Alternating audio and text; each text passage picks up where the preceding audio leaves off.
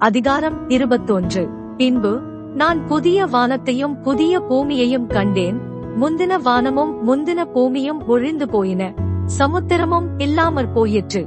யோவானாகிய நான் புதிய எருசலேமாகிய பரிசுத்த நகரத்தை தேவனிடத்தென்று பரலோகத்தை விட்டு இறங்கி வரக் கண்டேன். அது தன் புருஷனுக்காக அலங்கரிக்கப்பட்ட மணவாட்டியைப் போல ஆயத்தமாக்கப்பட்டிருந்தது. மேலும் பரலோகத்திலிருந்து உண்டான ஒரு பெருஞ்சத்தத்தை கேட்டேன். அது இதோ மனுஷர்களிடத்திலே தேவனுடைய வாசஸ்தலம் இருக்கிறது. அவர்களிடத்திலே அவர் வாசமாயிருப்பார். அவர்களும் அவருடைய ஜனங்களாயிருப்பார்கள். தேவன் தாமே அவர்களோட கூட இருந்து அவர்களுடைய தேவனாயிருப்பார். அவர்களுடைய கண்ணீர் யாவையும் தேவன் துடைப்பார். இனி மரணமுமில்லை துக்கமுமில்லை அலறுதலுமில்லை வருத்தமுமில்லை.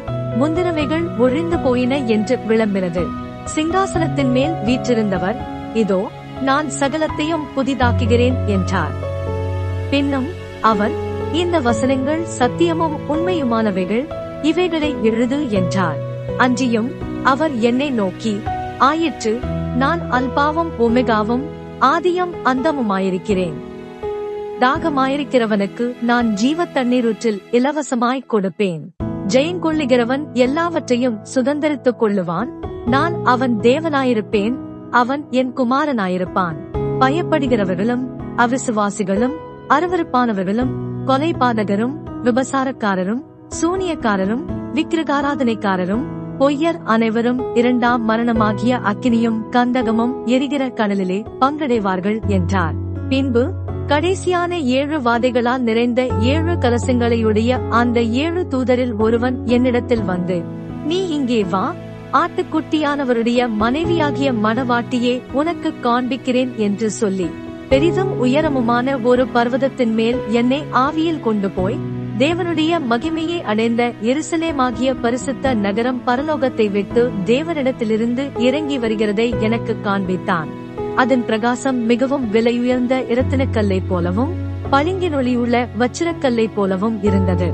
அதற்கு பெரிதும் உயரமுமான மதிலும் கிழக்கே மூன்று வாசல்கள் வடக்கே மூன்று வாசல்கள் தெற்கே மூன்று வாசல்கள் மேற்கே மூன்று வாசல்கள் ஆக பன்னிரண்டு வாசல்களும் இருந்தன.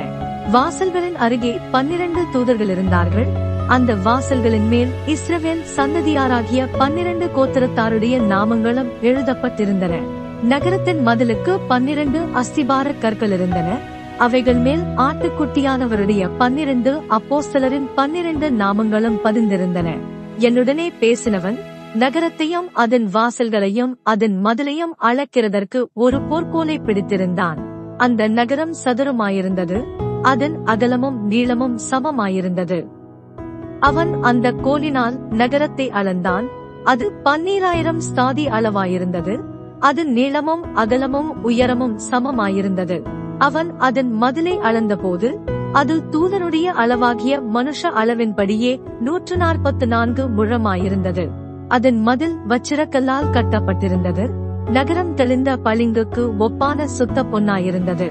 நகரத்து மதிலின் அஸ்திபாரங்கள் சகலவித இரத்தினங்களினாலும் அலங்கரிக்கப்பட்டிருந்தன.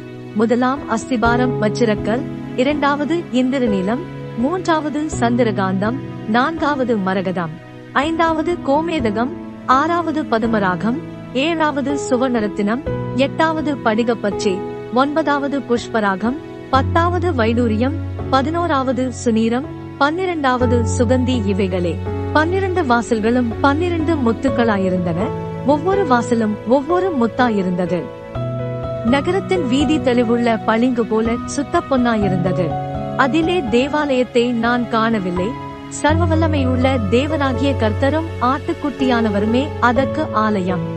நகரத்திற்கு வெளிச்சம் கொடுக்க சூரியனும் சந்திரனும் அதற்கு வேண்டுவதில்லை. தேவனுடைய மகிமையே அதை பிரகாசிப்பித்தது. ஆட்டுக்குட்டியானவரே அதற்கு விளக்கு. இரட்சிக்கப்படுகிற ஜனங்கள் அதன் வெளிச்சத்திலே நடப்பார்கள். பூமியின் ராஜாக்கள் தங்கள் மகிமையையும் கனத்தையும் அதற்குள்ளே கொண்டு வருவார்கள். அங்கே இராக்காலம் இல்லாதபடியால் அதன் வாசல்கள் பகலில் அடைக்கப்படுவதே இல்லை. உலகத்தாருடைய மகிமையையும் கனத்தையும் அதற்குள்ளே கொண்டு வருவார்கள். தீட்டுள்ளதும் அருவருப்பையும் பொய்யையும் நடப்பிக்கிறதுமாகிய ஒன்றும் அதில் பிரவேசிப்பதில்லை. ஆட்டுக்குட்டியானவரின் ஜீவ புஸ்தகத்தில் எழுதப்பட்டவர்கள் மாத்திரம் அதில் பிரவேசிப்பார்கள்.